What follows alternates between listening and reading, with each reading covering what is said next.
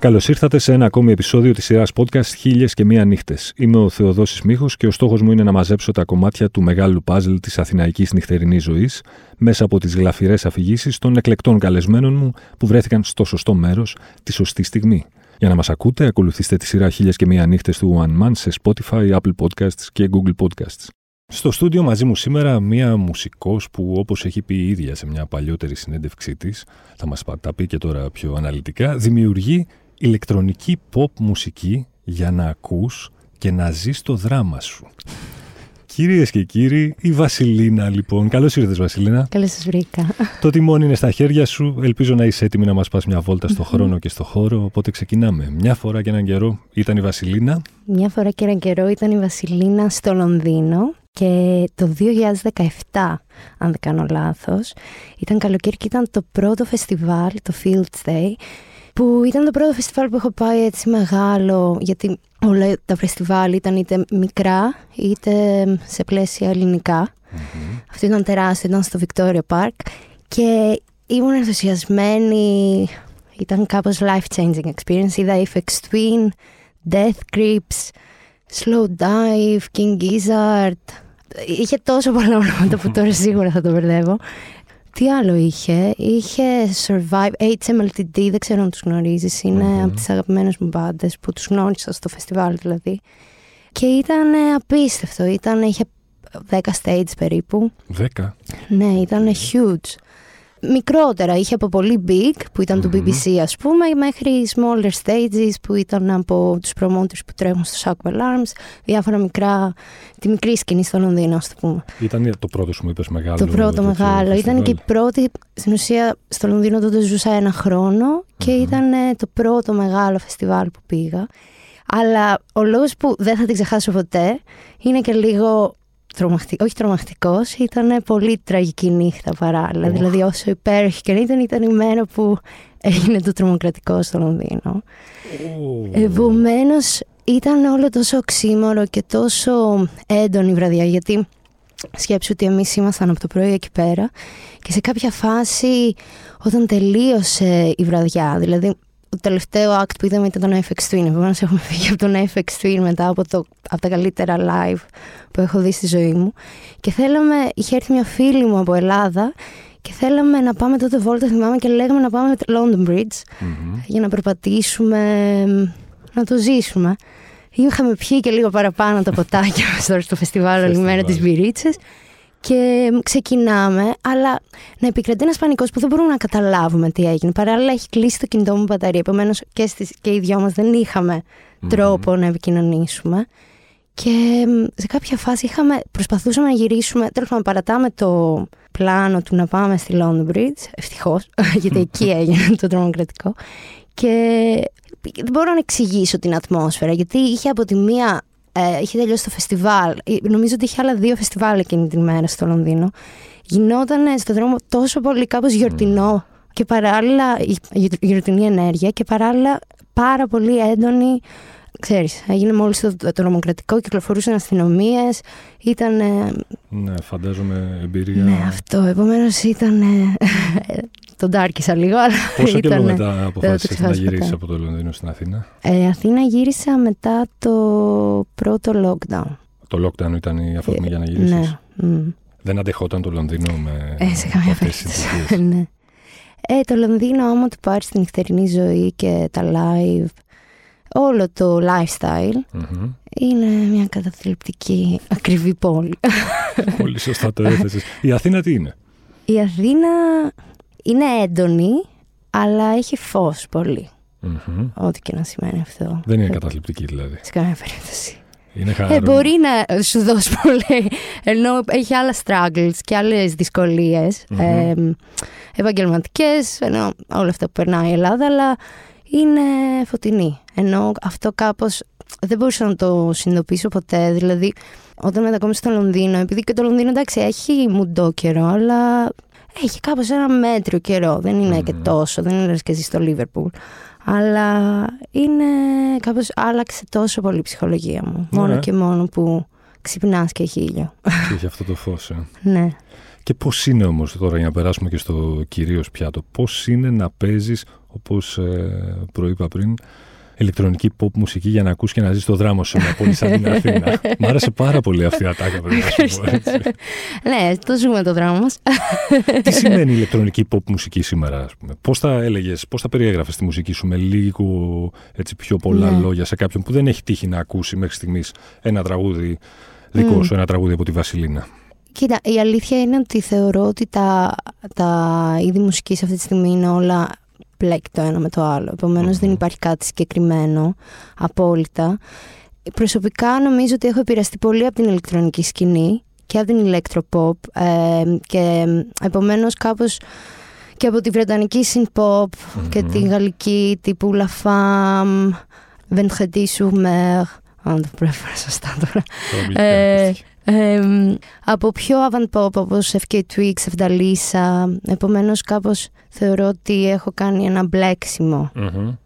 Υπάρχει αντίστοιχος ήχος στην, στην Αθήνα, στην Ελλάδα? Κοίταξε, νομίζω ότι... Πέρα από σένα δηλαδή. Ναι, πιστεύω ότι η αλήθεια είναι ότι δεν υπάρχει πολύ... Περισσότερος κόσμος στην Ελλάδα είναι ίντε ίντι, οι μπάντες, mm-hmm. ε, είτε πιο dark wave, ας πούμε, στην, από όσο αφορά synth-pop, ή έχουμε την πιο post-pop, ας το πούμε, που είναι τύπου Ναλίσα Γκρίν, τη Σινερία Records, τα, το, οι καλλιτέχνες. Mm-hmm. Αλλά υπάρχουν, για παράδειγμα η Γιώτα Φί θα μπορούσε να είναι πιο κοντά σε μένα, που κάνει electropop. Η Λου επίσης μοιάζουμε mm-hmm. αρκετά σαν artist, νομίζω. Λοιπόν, ναι. Κοίταξε, τώρα θα ακουστώ λίγο μεγάλος, αλλά επειδή έχω... Πω πω, θα ακουστώ πολύ μεγάλος, αλλά δεν πειράζει. Ε, επειδή έχω σχεδόν τα διπλάσια σου χρόνια, θέλω να μου, περι... να μου πεις πώς θα περιέγραφες αυτή τη σκηνή που εγώ και άνθρωποι, ας πούμε, της δικής μου γενιάς που ζουν για να πλένουν μέσα στη μουσική, αλλά mm-hmm. προφανώς δεν μας είναι το πιο εύκολο πράγμα τώρα να παρακολουθήσουμε ακριβώς το τι συμβαίνει στη... στα στούντιο που μπαίνουν άνθρωποι της δικής σου γενιάς, ακριβώς yeah. γιατί δεν μας χωράει ο τόπος εκεί πέρα. Και έτσι πρέπει mm. να είναι, θεωρώ. Δηλαδή πρέπει είναι... είναι και σωστό να δημιουργείται ένα τέτοιο age gap.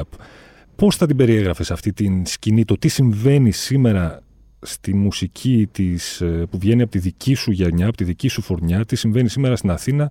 Θέλω να μάθω από σένα. Όσο εύκολο ή δύσκολο κι αν είναι.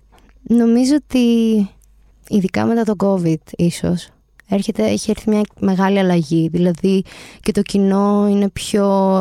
θέλει να ακούσει, mm-hmm. ε, ή τα, τα acts αρχίζουν και πειραματίζονται περισσότερο.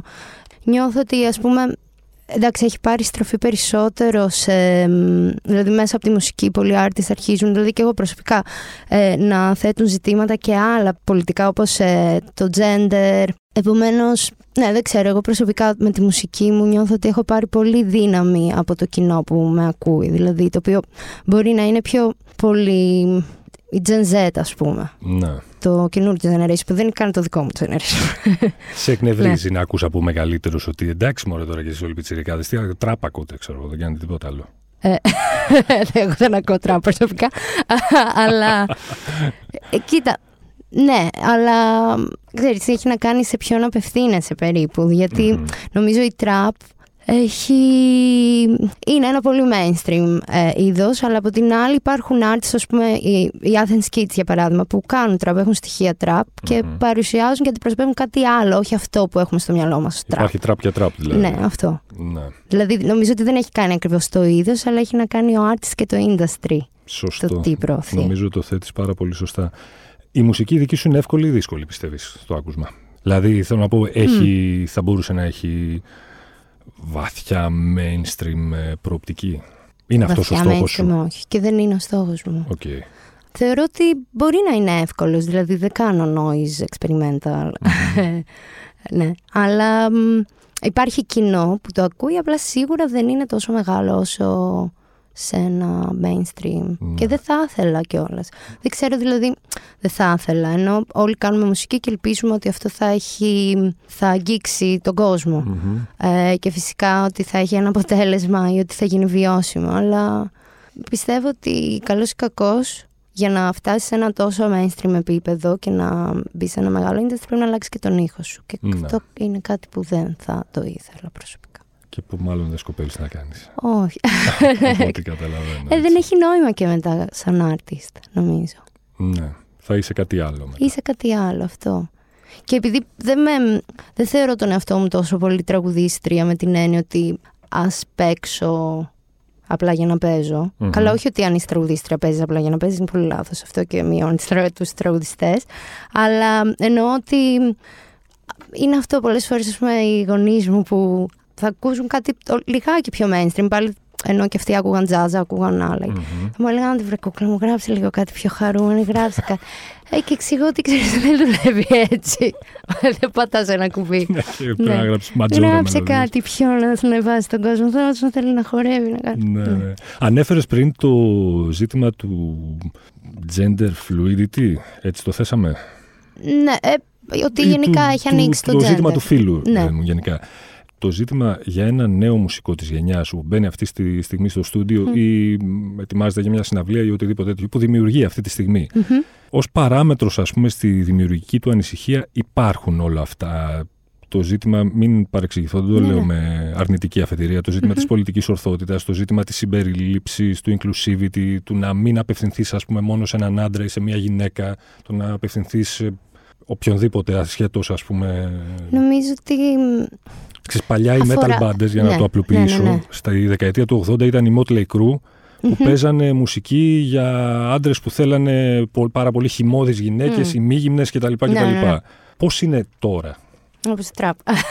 ναι.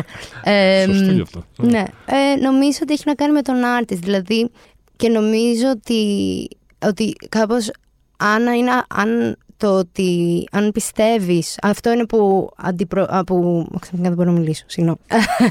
ε, αν αυτά είναι τα πιστεύω σου, αυτό mm-hmm. θα βγει και στη μουσική σου. Αν το κάνεις fake, φαίνεται. Αυτό. Σωστό.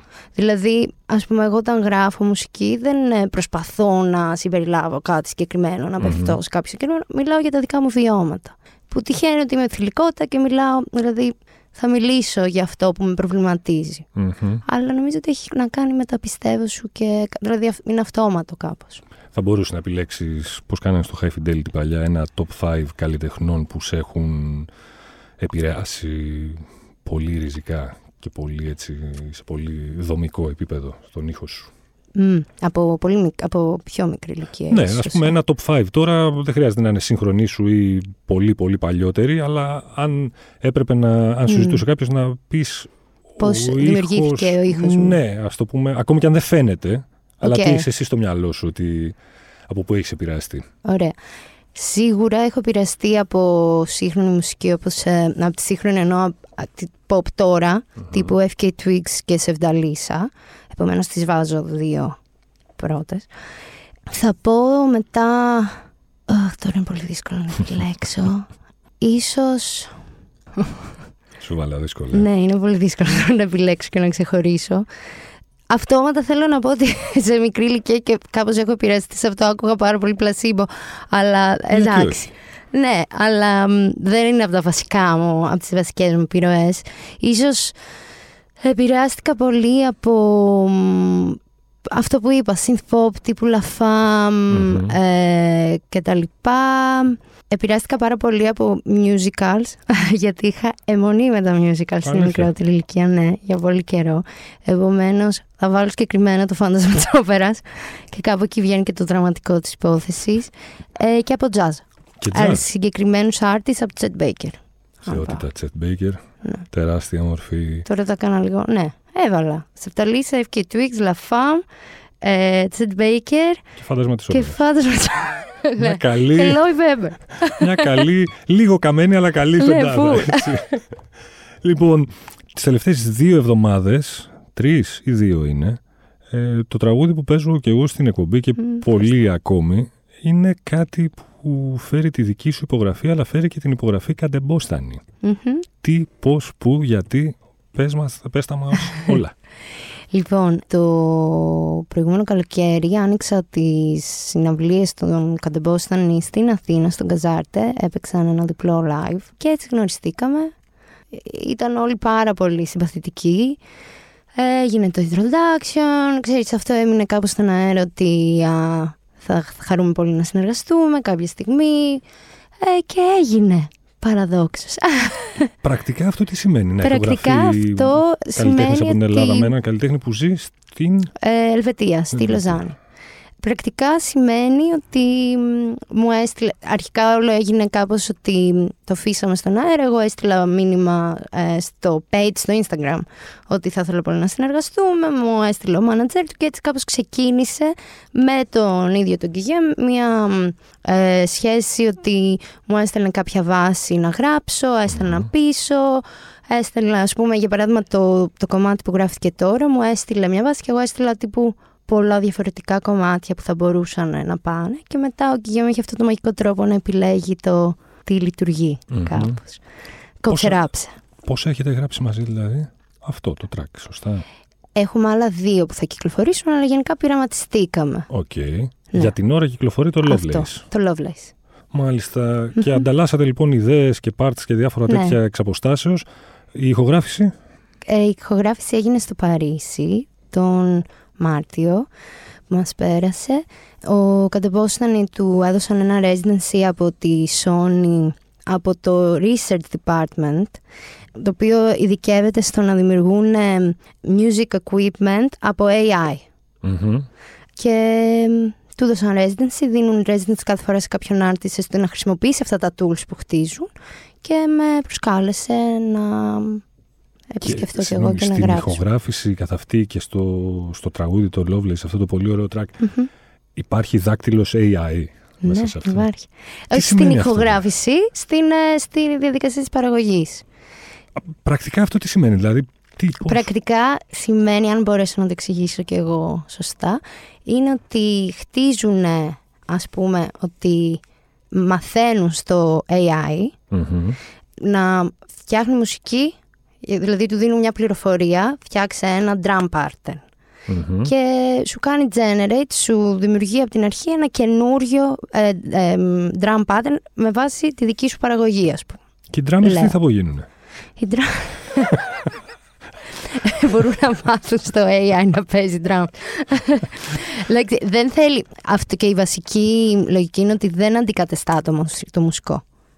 Δεν υπάρχει όμως στο μυαλό σου ένα νοσηρό σενάριο sci-fi, κάτι που, που ξαφνικά ναι. οι drummers και οι μπασίστες και δεν ξέρω ποιοι θα είναι αχρίαστοι. Και είναι ρομπότ.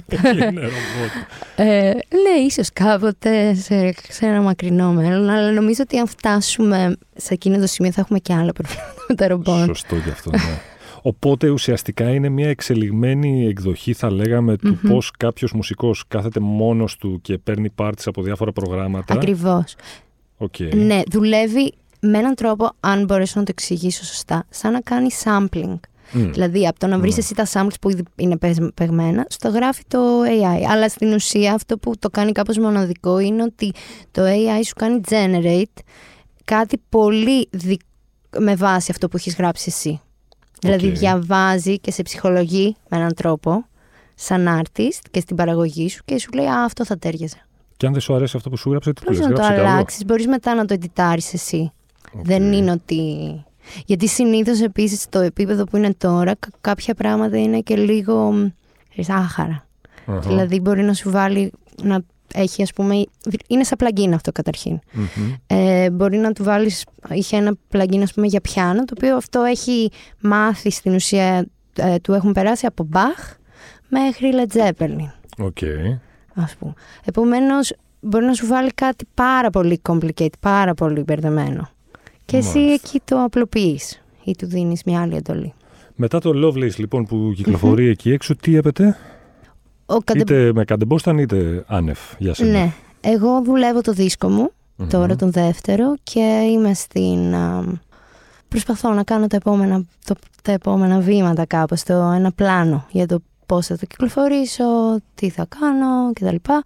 Και προσπαθώ να κλείσω τώρα και extra live και έξω, δηλαδή ένα tour ευρωπαϊκό. Kadebostany θα βγάλει το καινούργιο του δίσκο, που μέσα σε αυτό υπάρχουν άλλα δύο κομμάτια συνεργασίες που έχουμε κάνει μαζί. Οπότε υπάρχει περίπτωση να βγεις και να εμφανιστείς και σε κάποιο live Kadebostany κάποια στιγμή, να γίνει ε, τέτοιο? Μακάρι, ναι, έχουμε συζητήσει. Δηλαδή μου έχει uh-huh. πει ο Γκέμ ότι ήταν έρθει στην Ελλάδα και τα λοιπά, θα ήθελα να παρουσιάσουμε το κομμάτι τουλάχιστον μαζί. Αλλά θα ήταν μεγάλη μου χαρά. Ερώτηση Θέλω. Τώρα. Εγώ θυμάμαι κάποτε τα παιδιά φτιάχνανε συγκροτήματα γιατί θέλανε, ξέρω εγώ, να γίνουν σαν τους Nirvana ή ακόμη και παλιά σαν τους Led Zeppelin ή ακόμη και παλιά, ξέρω εγώ, σαν τους Trogs, δεν ξέρω ποιους άλλους. Πιστεύοντας έστω και με ένα σαχλό τρόπο mm-hmm. σε αυτό το sex, drugs and rock and roll αφήγημα. Ακόμη και αν δεν έκανες τίποτα από τα τρία. Έτσι. λοιπόν. λοιπόν, σήμερα ποιο είναι αυτό, υπάρχει ένα αντίστοιχο αφήγημα, πιστεύεις? Του, του dream, ας πούμε. Ναι, ποιο είναι το όνειρο, ποιος είναι ο στόχος. Sex, drugs and rock and roll. Τώρα ποιο είναι? Υπάρχει αυτό το αφήγημα, το sex, drugs and rock and roll. Ξαναλέω, όχι και στην κυριολεξία του κατά ανάγκη. Ναι, ναι. Υπάρχει όμως αυτό το όνειρο της rock and roll, του να φτιάξω ένα δίσκο με κάποιο τρόπο να γίνει επιτυχία, να μπορέσω να περιοδεύσω, να βγω, να πιω, να κάνω, να ράνω. Είδα, νομίζω ότι τώρα αντικειμενικά έχει να κάνει στο επίπεδο που φτάσεις σαν artist. Mm. Σίγουρα έχει απομυθοποιηθεί. Δηλαδή, για να φτάσεις εκεί που θέλεις, δεν βοηθάει τα drugs και το rock and roll. Πρακτικά δεν βγαίνεις. Δηλαδή και οικονομικά, μέχρι να φτάσεις εκεί πέρα, δεν τελειώσουν όλα. Αλλά μ, φαντάζομαι ότι δηλαδή, ο, ο στόχος δεν είναι αυτός. Okay. Το ότι μπορεί να φέρει το lifestyle μετέπειτα, αυτό οκ. Okay.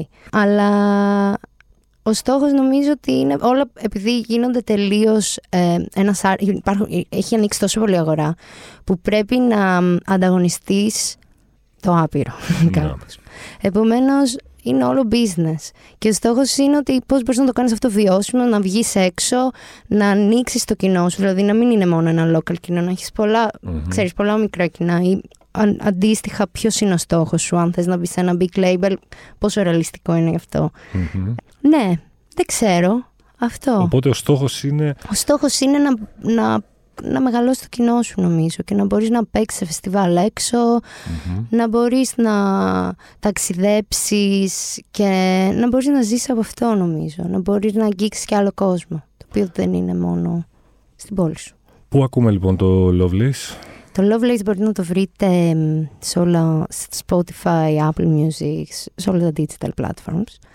Και στο YouTube υπάρχει ένα animation video που είναι πολύ όμορφο, μπορείτε να το παρακολουθήσετε. Εν αναμονή λοιπόν των επόμενων σχεδίων σου, των επόμενων, των επόμενων τραγουδιών σου, του δίσκου του Κατεμπόστανη που θα mm-hmm. έχει και τα υπόλοιπα που γράψατε μαζί. Σε ευχαριστώ λοιπόν, Βασιλίνα μου, για την παρέα. Ευχαριστώ πάρα πολύ. Και για κερασάκι θα έχουμε τώρα στο podcast και ένα μήνυμα από τον ίδιο τον Kadebostany.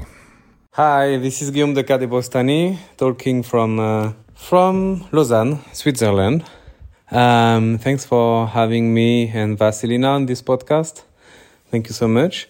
Yeah, we are. I guess we are here to talk about Lovelace, uh, our new single with Vasilina. So um, I met Vasilina. I don't remember exactly what, what time was it, but it was a. Uh, In summertime in Athens, it was really hot, and we were performing with Kadebostany, and um, she was opening for us, and I was really impressed by her, and I really liked her music. I, I thought she was really mysterious, and the the music she was doing was really like uh, uncommon, different, and on top of that, her attitude was really uh, different, you know, kind. But very singular. And I thought um, um, maybe one day I can propose her a collaboration. I don't know, like, because she she was like a bit like a Almodovar uh, character, you know, those kind of movies. And uh, I, I I was like, whoa, if one day I work on a theater or something like that, I, I definitely gonna ask her uh, to join us.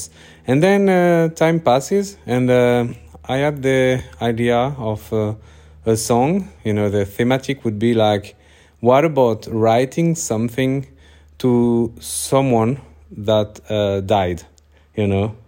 Because my upcoming album uh, will be called Play This at My Funerals. So I wanted uh, to have all the guests, like the guest singer on my album, write about kind of a eulogy, you know, like... If you go and it's the last moment and you want to tell something that is already died, but you wish you told them uh, earlier. So that started like that. I sent her a message and she answered positively. And then, you know, we started to work. I had also the opportunity to go to Paris um, to a very special studio. It's called Sony C S L Studio, and they it's kind of a, a research studio, and they are working a lot with uh, artificial intelligence. And um, they invited me, and then I said, okay, let's see if I, uh, also Vasilina would like to join. And she said yes. And then we spent some time in Paris. We recorded uh, different songs. And um, here we go, like uh, Lovelace uh, uh, appeared to, to us like that. And it was like a kind of, um, I don't know, like to me, it's like a mix between... Uh, A, a Dolly Parton, uh, Jolene song, and uh, Can't Get Enough, Kylie Minogue. And uh, it's a st- strange mix. I don't know, may- maybe it doesn't make sense, but to me it's kind of this kind of combination.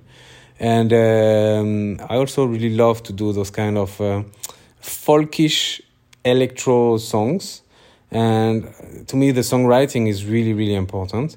So, and I like to collaborate with uh, with uh, uh, the different people I, I'm working with. And uh, this time with Vasilina, it was really like, I, I don't know, I think I, I came with the the general idea, like uh, the theme. And uh, and then uh, she wrote like, uh, she's really precise, like when she wrote, when she writes something, it's really like on point. And uh, I was really amazed by, by, by the lyrics and... Uh, all in one, the collaboration was really, really, really good. And uh, I wish to, to work uh, more with Vasilina and uh, maybe uh, go on tour or at least share the, the stage uh, together uh, for, for a special show. And maybe go back to Greece and, and go on stage with her. And um, yeah, you have so many great and talented artists in Greece. And uh, also I wish to come back there as soon as possible. Thank you for this uh, opportunity to express myself, and uh, thanks for your interest, and please listen to Lovelace. Bye bye, ciao. Μην ξεχνάτε ότι για να μην χάνετε επεισόδιο αρκεί να βρείτε και να κάνετε subscribe στη σειρά podcast Χίλιες και Μία Νύχτες σε Spotify, Apple Podcast και Google Podcast. Ραντεβού την ίδια ώρα, στο ίδιο μέρος, την άλλη Πέμπτη.